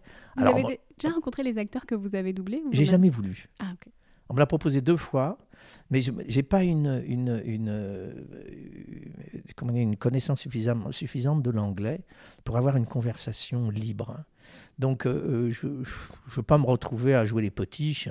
Puis attendez, les Américains, ils n'en ont rien à foutre hein, du gars français qui double. Eux, ils, sont doublés en tchécoslovaque, en polonais, en, danois, en tout ce que vous voulez. Donc, on est un parmi euh, une tonne de, gens qui doublent. Et puis bon, enfin, non, non ça m'a jamais. non, non, j'ai refusé. Il y en a qu'un, peut-être, pour lequel je, si, si l'occasion se présentait, mais elle ne s'est pas présentée, c'est, euh, comment il s'appelle Tim Ross. Ah. Que Tim Ross, j'ai fait des trucs, euh, il y avait une série qui s'appait... Euh, qui parle français, non? Ah, je ne sais pas. Je ne sais pas. Lie to Me. dans, dans le, le, précédent Tarantino. Alors lui, c'est un acteur tellement inattendu et très exceptionnel quand même. Lui, à la limite, euh, ah, j'irais bien parce que parce que euh, il est très très exceptionnel. Mais sans mais encore une fois, je vous dis, je n'ai pas une possession suffisante de l'anglais pour que la conversation puisse être euh, euh, Albert euh, Dupontel, par exemple, euh, lui a une, possession de l'anglais, il, il, est très, très aigu là-dessus. Il peut parler avec Terry Gilliam sans problème, tu vois. mais moi, si je devais parler avec Terry Gilliam, si je, je annonnerais trois mots, ce serait ridicule, je ferais potiche. Donc, j'évite ça quand même. D'accord. Bon, on va passer aux citations, si vous voulez bien. Donc, il y a six citations du livre que j'ai choisi intentionnellement. Vous verrez. Alors attendez, c'est quoi le principe eh ben, Vous les lisez, vous les commentez. ah, d'accord. Vous me dites ce que ça vous inspire. D'accord. il y a le mot guerre. Tiens, c'est un hasard. Après la guerre, on va découvrir un syndrome de dépression qui va toucher certains résistants. Parce que jamais ils ne s'étaient sentis aussi vivants que frôlant la mort à chaque instant. Bah oui, bien sûr. Euh, je crois que c'est Simone Veil qui, qui a. Euh, alors, elle n'est pas résistante, elle, dans, dans l'histoire, mais. Euh, euh, aussi vivant que frôlant la mort, oui. Oui, encore une fois, ça, ça, ça, peut concerner aussi bien les résistants que ceux qui sont allés dans, dans, dans, les camps. Mais vous savez, quand vous vous exposez. comment dirais-je, la mort, c'est une douce blague. En fait, de toute façon, tout le monde y va, hein. quoi qu'il arrive. Mais le fait de jouer avec, parce que quelque part, c'est une espèce de coup de dé permanent quand on est résistant. Quand on est résistant, s'expose. Mais de la même façon, ceux qui sont revenus des camps, la mort, ils l'ont touché, mais, de, près. Donc je pense qu'effectivement, quand on en revient, euh, quand on arrive à passer la douleur hein, du, du, souvenir et de ce qu'on y a vécu, je pense qu'effectivement, on vit la vie sans doute différemment on a peut-être tout d'un coup le, la vraie sensation du présent. Au même titre que il y avait, y avait un, type qui avait été ministre qui s'appelait euh, Gilibert, je crois, euh, qui, qui, avait eu un accident d'hélicoptère et qui s'était retrouvé paraplégique. Hein. Et euh, il, avait eu des mots très, très émouvants sur tout d'un coup, il disait Qu'est-ce que je fais de ma vie? Ou je regarde en arrière et je suis dépressif et j'arrête pas de penser à ce que j'étais avant et que je ne suis plus, ou je m'inscris dans le présent, ou je m'inscris dans le présent. Dire je suis vivant, je regarde, je goûte, je respire, j'aime, je peux être aimé encore. Alors dans des conditions un peu particulières, mais je suis vivant et je peux vivre le présent. Il disait avant, il était chef d'entreprise, machin, etc. Il se projetait tout le temps sur l'avenir, il fallait toujours regarder l'avenir, machin, la concurrence avec les uns les autres, cette espèce de, folie dans laquelle on, se retrouve. Et là, tout d'un coup, l'accident le remet face à lui-même, et tout d'un coup, il y a une autre saveur du présent. Je pense que tous ceux qui ont vécu des moments euh, difficiles et qui se sont exposés, une fois que c'est passé, et s'ils euh, s'en sont sortis, euh, ont une vision de la vie et, encore une fois principalement du présent euh, plus vrai. Mais vous savez, un acteur, c'est quoi? On revient aux acteurs. L'acteur, c'est quoi? C'est, vous savez, il y a un très joli conte de Mark Twain dont je ne me souviens plus du nom, mais que j'avais vu quand j'étais môme. Et c'était un, les types qui aiguisent les couteaux, je ne sais pas comment ça s'appelle, et qui avaient aiguisé un. Un, rémouleur euh, Oui, peut-être, voilà, qui avait aiguisé une paire de ciseaux. Il l'avait tellement bien aiguisé que quand il, il allait pour couper l'air, le temps s'arrêtait. C'est un merveilleux conte. Et les acteurs, qu'est-ce qu'ils font? C'est ça qu'ils font les acteurs. Ils essaient tout d'un coup de ramener le public au présent, à l'instant même, d'une vraie communication. Vous êtes avec moi, vous avez des yeux magnifiques, je ne vais pas parler que de moi, je vais parler, je fais que ça. Mais d'un autre côté, je goûte le plaisir de vous regarder et puis d'avoir un échange qui est sympa avec vous. Euh, je suis pas à jouer le, comment dirais-je à me mettre en avant etc cet instant là il faut le mais les acteurs c'est la même chose le jeu est le bon jeu d'un acteur un acteur qui joue bien c'est un acteur qui arrive à arrêter le temps c'est on oublie on oublie qu'il passe c'est pour ça que j'ai choisi cette citation. Alors déjà, et d'une pour votre papa qui a dû repartir en Afrique pour revivre des sensations et d'avoir un revolver dans sa bibliothèque.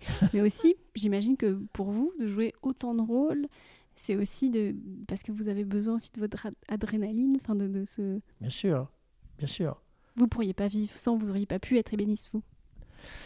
Non, ça aurait été difficile pour moi. Mais il y, a quelque chose de peut-être plus important sur le choix d'être acteur. Alors ça, ça je l'ai compris euh, avec le temps, mais je pense que... Alors, je, rejoins un peu Élie dans l'histoire, chacun a ses failles dans ses familles, etc. Lui, euh, c'est clair, mais euh, il, comment dirais-je, il, son humour, c'est de la légèreté.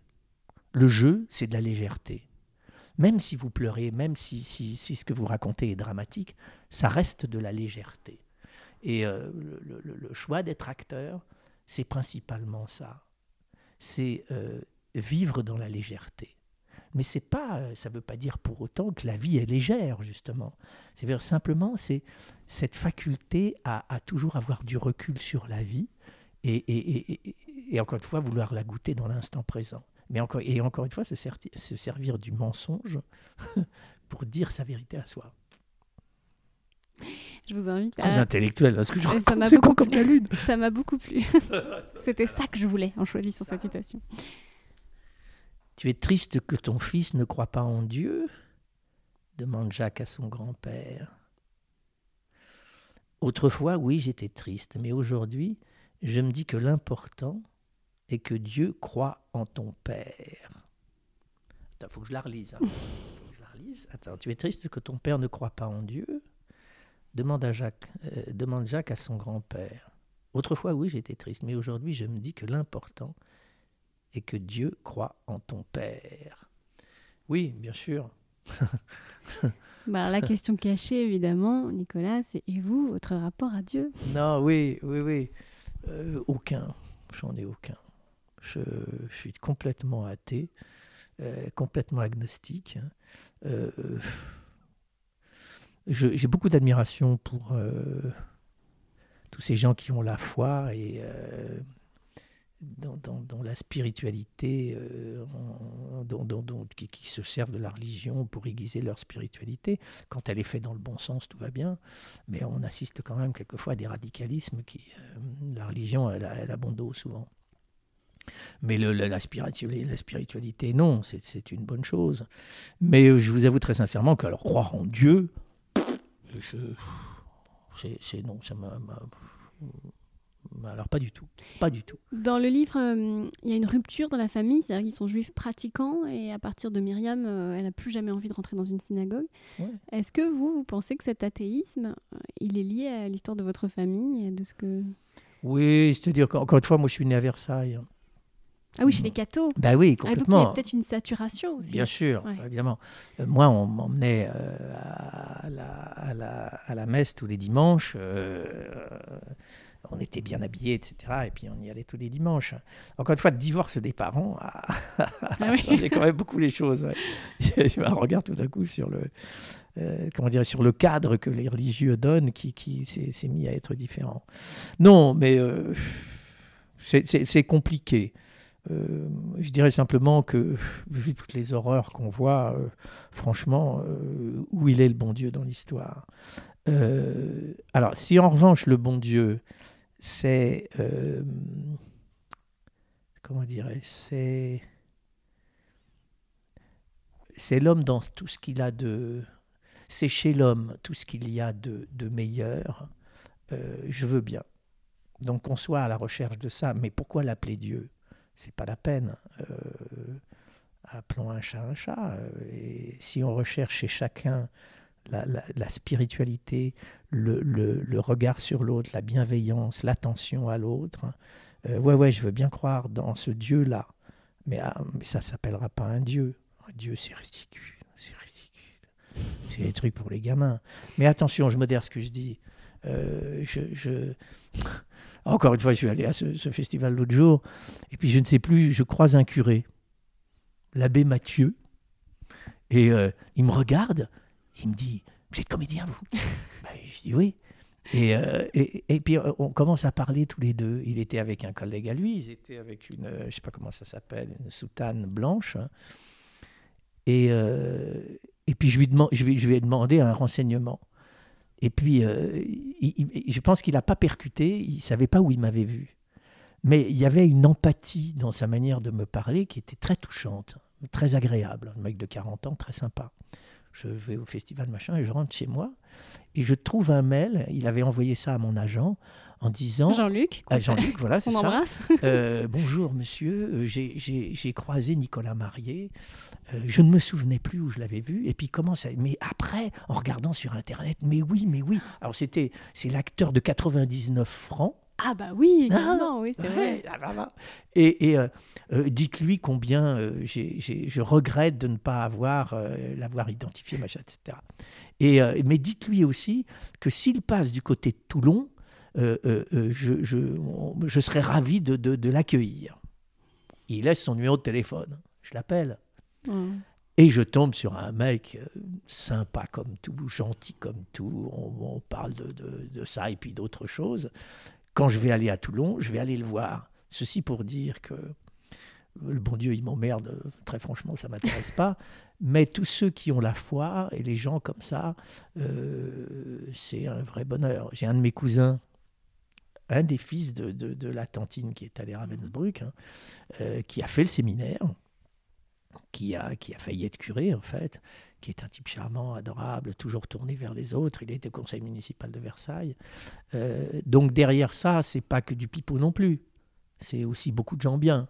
Il y a beaucoup de pédophiles aussi, c'est terminé. je ne sais pas en parler. bah, si, si, bah, si, il faut en parler. Euh, il y, a tout ça, mais qu'est-ce qu'on les empêche de s'envoyer en l'air avec la Terre entière? C'est complètement con. C'est très vulgaire ce que je suis en train de dire. Mais en revanche, la vérité de ce qui leur manque, c'est la tendresse. Sans la tendresse, la vie pour moi, ça n'existe pas. Et que ces gens-là se privent de la tendresse, pour moi, comment ils font? C'est ingérable. C'est ingérable d'être privé de la tendresse. C'est ingérable. L'abbé Pierre le disait. L'abbé Pierre, sur la fin de sa vie, il disait la chose qui m'a le plus manqué, c'est la tendresse. Pourquoi ces hommes et ces femmes se privent de la tendresse Les protestants, ils ont tout compris, ils sont en couple. Et alors, comment mieux comprendre la vie euh, et les autres que de vivre soi-même la même vie que les autres? C'est, Ils sont boiteux, tous ces gens-là. Ils sont handicapés. On peut tourner ça comme on veut, mais bon. mais non, mais c'est vrai, c'est con comme la lune. C'est complètement con ce que je suis en train de dire. J'adore où les citations nous mènent. Ça, c'est à chaque fois, c'est un voyage. mais je vous invite à. oui, je, je tire encore. De toute façon, il faudra toutes les lire. ah oui, d'accord. Alors, celle-là. Il y en a qui sont un peu tristes, évidemment. Maman, il y a bien un moment où on ne pourra plus dire on ne savait pas. L'indifférence concerne tout le monde. Envers qui aujourd'hui es-tu indifférente? Pose-toi la question. Quelles victimes, au pluriel, qui vivent sous des tentes, sous des ponts d'autoroute ou parquées loin des villes, sont tes invisibles bah, Ça rejoint ce, dont on est en train de parler. Euh, si par exemple la religion pouvait ne s'occuper que de ça, euh, que de ces invisibles, que de ces gens. Y a, ils ont passé une semaine là sur France Inter à, se pencher sur les, les petits gars qui, qui, livrent les Deliveroo, etc., etc. La grande majorité, paraît-il, sont des gens en situation irrégulière. Et euh, il y, en avait un qui disait qu'il avait, euh, il avait fait une course à, à 95 centimes d'euros. Mmh. Tu te rends compte C'est bon une espèce d'esclavage moderne. Et, alors, et si la religion doit servir à quelque chose, euh, c'est bien d'essayer de, de les sauver, de les rendre visibles tous hein, et de leur filer un coup de main. Mais franchement, elle n'est pas très présente. Hein. Mais ça nous regarde tous, hein, vous, moi, tout le monde. Euh, toujours l'exemple de, je ne sais plus, c'est, c'était à l'église qui est, euh, qui est euh, qui, est à Oal. Je ne sais plus comment elle s'appelle. Il y avait un petit écriteau avec marqué Interdit aux mendiants. Devant l'église, sur les pratons tombent. C'est incroyable. Alors que c'est censé être leur maison. Ben oui. Dans les écrits. Donc, euh, non, non, mais euh, donc la, nécessité de rendre les gens en difficulté visibles et, effectivement de dire, de surtout ne jamais dire euh, on ne savait pas, euh, alors que c'est, il suffit d'ouvrir les yeux. C'est ça, c'est ça le sens de la question là. Bah, je, voulais faire un point avec l'actualité, puisque on a parlé de l'Ukraine déjà, mais, mais c'est que, en fait, il y, y, a un passage du livre qui est très intéressant où elle se retrouve dans un dîner de famille. Elle est chez son petit ami, il y a toute la famille, il fête les Pâques juives, et il y a le, plus jeune qui euh, est un peu en opposition avec son père, ce qui est complètement normal, et qui lui ne voit pas le problème, il ne subit pas l'antisémitisme, et il, il dit moi mes copains noirs, ils sont plus en souffrance que moi, et tout d'un coup on crée une opposition entre deux souffrance alors qu'il ne devrait pas y avoir de hiérarchisation. Et j'ai trouvé ce passage du livre extrêmement intéressant parce qu'aujourd'hui, euh, et encore, euh, il y a des migrants qui se voient dans la mer, et puis euh, oui, la, souffrance est partout, et on va choisir une souffrance plutôt qu'une autre. Mais, bien sûr. Mais moi, je ne je suis pas légitime pour parler de ça.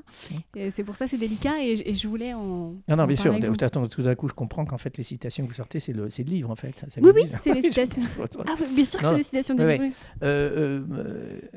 Oui, c'est important ce que vous dites, mais il faut faire attention à la culpabilité. Euh, chacun. Euh, ce qui compte, c'est que chacun ait sa place pour tendre la main aux autres. Euh, vous savez, mon César, le César que j'ai, que j'avais, je l'ai donné au Téléthon pour, pour faire une vente aux enchères, pour que ça rapporte un peu d'argent au Téléthon. Euh, pourquoi? Tout simplement parce que j'avais un ami qui était euh, administrateur du Téléthon et qui a perdu un enfant myopathe. Bon. Et puis il y a dix ans de ça, il m'avait euh, demandé de trouver des objets pour pouvoir les vendre aux enchères. Et j'étais tombé sur des réponses négatives. Je lui ai dit, t'inquiète pas, je trouverai le moyen de me venger. Quand j'ai eu le César, trois jours après, il m'appelle et il me dit Nicolas, est-ce que je suis content pour toi, machin, etc.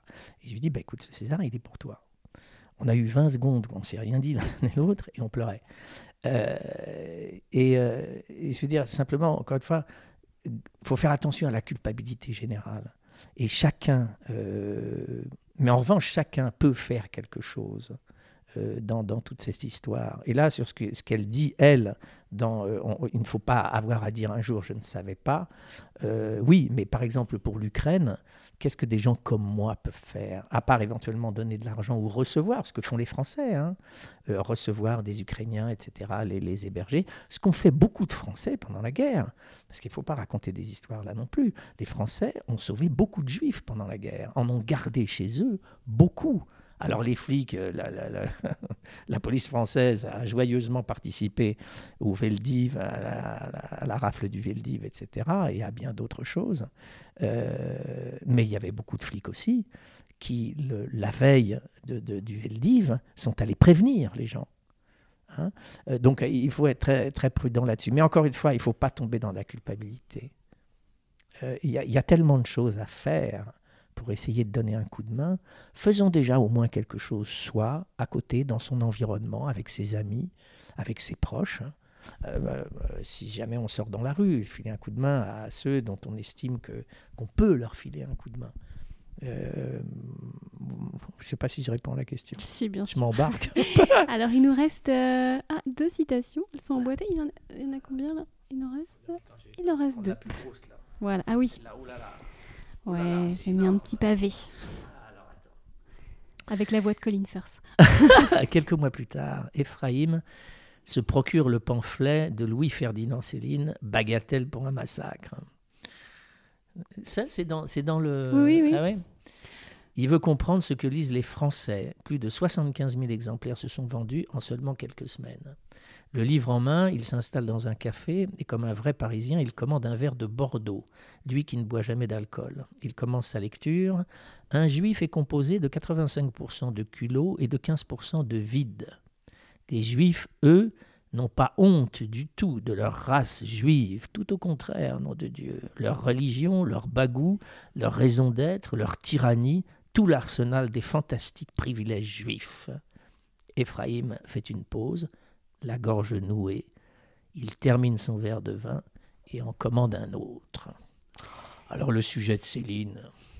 Oui, euh, ce, dont je voulais parler surtout, bon, évidemment, je ne pouvais pas. Euh, le livre est très dur, il parle des camps. Euh, évidemment, j'aurais pu choisir des extraits pires, horribles, mais ça, ça, aurait été gratuit. Je, voulais parler de ça parce que je voulais parler de la haine ordinaire. parce que pour moi, c'est ça qui est dans ce passage. Bien sûr.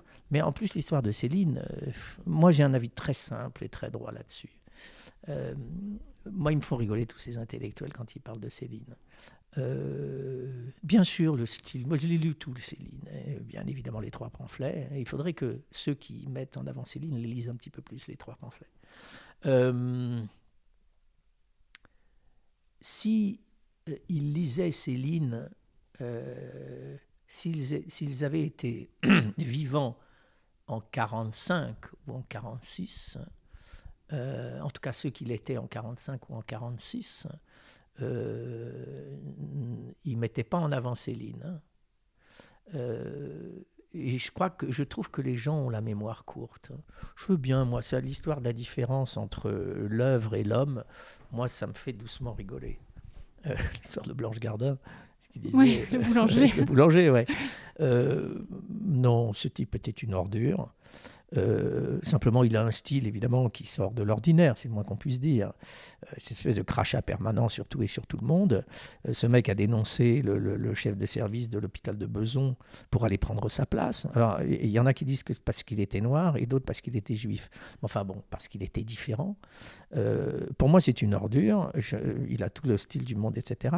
Mais encore une fois, tous ces intellectuels bien pensants qui mettent ce type en avant en permanence. Alors, il y a encore un truc qui est sorti là à Londres des vieux machin qu'il n'avait pas fini. Euh, pour moi, c'est euh, c'est un salopard. Donc, euh, et, encore une fois, c'est pas parce que cette histoire date de 75 ans, de 80 ans maintenant, donc on, pourrait. Euh, mais j'avoue que je, suis très, très euh, intransigeant là-dessus. Entendons bien, je voulais pas mettre en avant Céline, je voulais mettre en avant la haine ordinaire que, subissent, que subissaient et que subissent encore les, Juifs. oui, les Juifs et, même toutes les. Moi, encore une fois, je suis pas du tout légitime pour parler de ça, mais j'entends et, et, ça me bouleverse. Et je, je vais vous raconter une anecdote. J'ai une amie qui est une comédienne, qui est, donc je tairai le nom, qui est juive et qui m'expliquait qu'il y a encore quelques semaines, elle a dû subir dans un dîner de famille toute la famille qui disait c'est normal que tu réussisses en tant que comédienne parce que tu es juive. Et en fait, on ne se rend pas compte de ce que c'est, nous, de subir ça encore aujourd'hui. Et ça vient de là, ça vient de cette époque que Anne Beres raconte. Bien sûr. Et, euh, et, je trouvais ça intéressant aussi de, de dire à mes auditeurs, lisez ce bouquin aussi pour ça, parce que moi, ça m'a permis de comprendre aussi la lourdeur de, de, ce que c'est que le passé, de ce que c'est qu'avoir une, une, identité religieuse. juive. Oui, vous savez, il y a, y a le, le, Oui, encore une fois, c'est la bête immonde qui est là, présente tout le temps. Mais bah, elle ne concerne pas que les juifs, hein, les arabes, les, les, les, enfin, tout ce que vous voulez, tout, tout ce qui... toute la ségrégation. Euh, si on parle d'acteurs... Euh, euh, vous, vous, rappelez d'un acteur qui s'appelait Harry Bor Non. Harry Bor, c'est un merveilleux acteur exceptionnel euh, dans, dans, les années 20, 30. C'est un acteur d'exception. Il était d'une vérité. L'acteur studio à côté, c'était du pipeau. Mais vraiment, un, acteur d'exception. J'avais une passion, et j'ai toujours une passion pour cet acteur. Simplement, il s'appelait Bor. Et pendant la guerre, euh, il a travaillé pour la Continentale qui était la, production euh, française, mais euh, c'était les Allemands, en fait, qui, qui, étaient derrière ça. Il y a quelques acteurs, qui sont même beaucoup, qui sont allés travailler pour la Continentale, dont Harry Bor. Et Goebbels a regardé ça et s'est rendu compte tout d'un coup que Harry Bor, qui était une star à l'époque, mais une grande star, euh, avait travaillé pour les Allemands, pour la Continentale. Mais Harry Bor, Bor, c'est juif. Donc ils ont arrêté Harry Bor. Ils l'ont foutu à, Fresnes. Il y est resté 4 euh, ou 5 mois, 6 mois. Il a perdu 30 kilos. Il est mort 6 mois après. Il a été libéré, parce que finalement, il n'était pas juif. Et puis, il est rentré chez lui, il est mort 6 mois après. La haine gratuite. C'est terrible. C'est terrifiant, quoi. Euh, et effectivement, les juifs, mais encore une fois, pas que les juifs. Hein. Mais encore une fois, c'est cette... Euh, cette bête immonde qui est là, présente tout le temps, tout le temps, partout. et qui peut être. Mais qui, et qui ressort comme ça. Dans des dîners, voilà. Oui. Et d'une violence incroyable. Euh, c'est surréaliste. C'est surréaliste. Ouais, c'est bouleversant. Non, mais alors si on parle encore une fois de, de, de, de l'implication personnelle de chacun, euh, ouais, ouais, bien sûr, elle est nécessaire l'intervention dans ces cas-là. Entendre ce genre de, de saloperie, en fait. Il faut réagir tout de suite. Il faut valider la gravité et faire circuler les anecdotes, les ressentis. Mais alors, encore une fois, si on en revient à Céline, même chose, dire de Céline que c'est un auteur magnifique, merveilleux, etc. Encore une fois, c'est faire abstraction de ce qu'il a écrit. On n'a pas le droit de faire abstraction de ce qu'il a écrit. On peut parler de son style, machin, etc. Ah ouais, ouais, c'est très bien tout ça. Mais il y a trois, trois pamphlets qu'il n'avait pas le droit d'écrire. Qu'il n'avait pas le droit d'écrire c'est un imbécile. à la Libération, il est parti à Sigmaringen quand même, avec mm. toute la clique de Laval, Pétain, etc. Mais comme une espèce de minable, parce qu'il n'était même pas dans le château. Il était dans le village qui était en bas du, château. Il, s'exilait avec les autres. C'était affligeant, affligeant. Mais euh, bon, a une image de lui, ceci dit, qui est. Il y, a, eu des documents sur lui. Et en fait, parce que j'ai regardé quand même, il écrivait au crayon et chaque chapitre, il mettait une, une, pince à linge sur les chapitres, et puis il les mettait les uns sur les autres, comme ça, dans sa petite maison à, Meudon. Euh, enfin voilà, bon, mais, mais, pour moi, vraiment, ce type est une horreur. Et c'est pas du tout, je trouve pas normal qu'on le mette en avant comme on le met en avant. Et encore une fois, j'entendais là, parce qu'encore une fois, sur ce, c'est Londres, je crois, ça s'appelle ce manuscrit qu'ils ont trouvé, mhm. qui avait planqué depuis 20 ans, je ne sais plus quelle euh, critique, euh, il avait planqué, il voulait pas le voir, et tout d'un coup, ça ressort maintenant. Et avec un, mais il, manque de correction, etc. Mais cet immonde bonhomme, euh, franchement, il n'y a vraiment pas de quoi. C'est, c'est Enfin, en fait, quand j'ai choisi cette citation, j'ai même pas pensé à Céline. Ah C'était plus pour euh, cet homme qui décide de tout d'un coup devenir, de devenir français, qui s'assoit en terrasse et qui ouvre un, ouvrage et qui commande un verre de vin et qui tombe sur la haine. Et, je pense qu'à l'époque, euh, il en parle aussi dans La Belle du Seigneur. Euh, c'était tout le temps, c'était inattendu, c'était d'une violence folle. En Mais encore une fois, pour moi, Céline, c'est le symbole de ça. Eh oui. Donc encore une fois, qu'on mette en avant ce type, j'en ai des frissons par moment, tu vois, ça me, ça me, c'est, pour moi c'est insupportable. Quand fois, je, vois tous ces intellectuels, tous ces acteurs très intelligents qui parlent de Céline, comme ah, quand on dit du Céline, tu vois, enfin, j'allais dire un mot très vulgaire. Bah, merci d'en avoir parlé. Euh, il reste une citation, heureusement, on ne termine pas là-dessus. attends, attends, ouais, ouais. Alors, qu'est-ce qu'elle dit celle-là? Ma grand-mère, seule survivante après la guerre, n'est plus jamais entrée dans une synagogue. Dieu était mort dans les camps de la mort. Bah ouais. Qu'est-ce que vous voulez? Oui, bien sûr. Bien sûr. J'ai un doute, il restait une citation, elle est tombée dans le fond de mon sac. Ah, donnez-la moi. Mais euh, celle-là, euh, oui, bien sûr. Mais on a euh, déjà parlé du fait de la religion, c'est-à-dire que non seulement ils ont, ils ont tué des gens, mais ils ont tué aussi des, des croyances qui auraient dû se perpétuer, des traditions et une philosophie qui a été coupée nette parce que tout d'un coup des gens associaient leur religion à. Encore une fois, alors je pense que qu'un homme de, de, foi sincère qui serait présent ici trouverait sans doute des arguments. Mais vous savez, tous ces documents, quand on voit les enfants dans les camps, il, est où Dieu? Il y a des passages atroces dans le livre. Hein. Bah moi, j'ai passé, j'étais obligée de faire des pauses pour faire des câlins à ma fille parce que j'associais. Je me disais, mais c'est des enfants comme ma fille qui ont. C'est terrible. C'est, oh, il n'y a pas de. Bien sûr. Ah, ça m'a parlé de Mengele qui faisait des, des, expériences sur des jeunes filles. Bien sûr, mais c'était la question que beaucoup se posaient. Hein.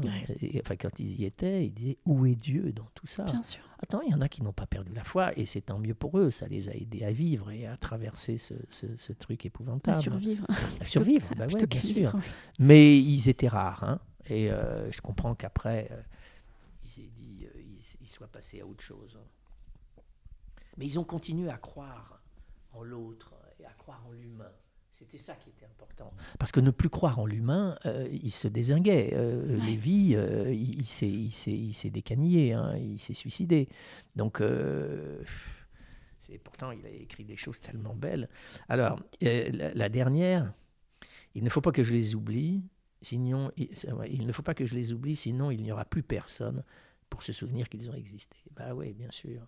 Encore une fois, je ne sais pas si je vous l'ai dit tout à l'heure, mais euh, oui, si, je crois que je l'ai dit, ce, fameux sondage où euh, ils se sont rendus compte que chez les, chez les jeunes, 50% voilà, ne savaient pas ce que ça voulait dire, Shoah, ne savaient pas ce qu'il y avait derrière ce mot. c'est embêtant. C'est embêtant. Je vais le dire comme ça. Mais c'est rassurant de savoir que la carte postale a eu le prix Goncourt des lycéens. Absolument. Ça, c'est une très bonne nouvelle. Oui, oui, oui, oui, oui, oui bien sûr. Parce que c'était parce que pour info, la carte postale, je sais pas si on peut spoiler la fin, non surtout pas, mais mais que c'est l'histoire de quelqu'un qui ne voulait pas qu'on l'oublie et au final ce livre est né de. Ouais. Donc euh, finalement, bah. Moi, je crois que tous ces livres-là, non, non, mais tous ces livres-là, justement, cette espèce de lutte contre l'oubli, d'une manière ou d'une autre, euh, sans faire de parallèle, mais aussi bien le, le bouquin de, de de délit comme, euh, comme celui de euh, Tantine. ouais, celui de la, Tantine. Euh, ouais, ouais, ouais, ouais. Et eh bien, merci Nicolas Marie pour ce podcast. Je, sais que j'arriverai pas à vous faire davantage parler de vous, parce que mais que j'ai réussi à en avoir un petit peu quand même. Donc, je suis vraiment très très heureuse. Merci beaucoup. merci à vous. Merci d'avoir écouté cet épisode jusqu'au bout. Et oui, moi aussi, l'intervention inattendue de mon ami Elise Moon m'y a beaucoup surprise et on l'embrasse. La semaine prochaine, je recevrai Kian Kojandi, alias le mec de la série Bref, qui est aussi pour moi un ami de 15 ans, avec lequel j'avais hâte de parler de littérature car échanger avec lui est toujours passionnant. Il a choisi Sapiens de Yuval Noah Harari. D'ici là, prenez soin de vous et de votre bibliothèque.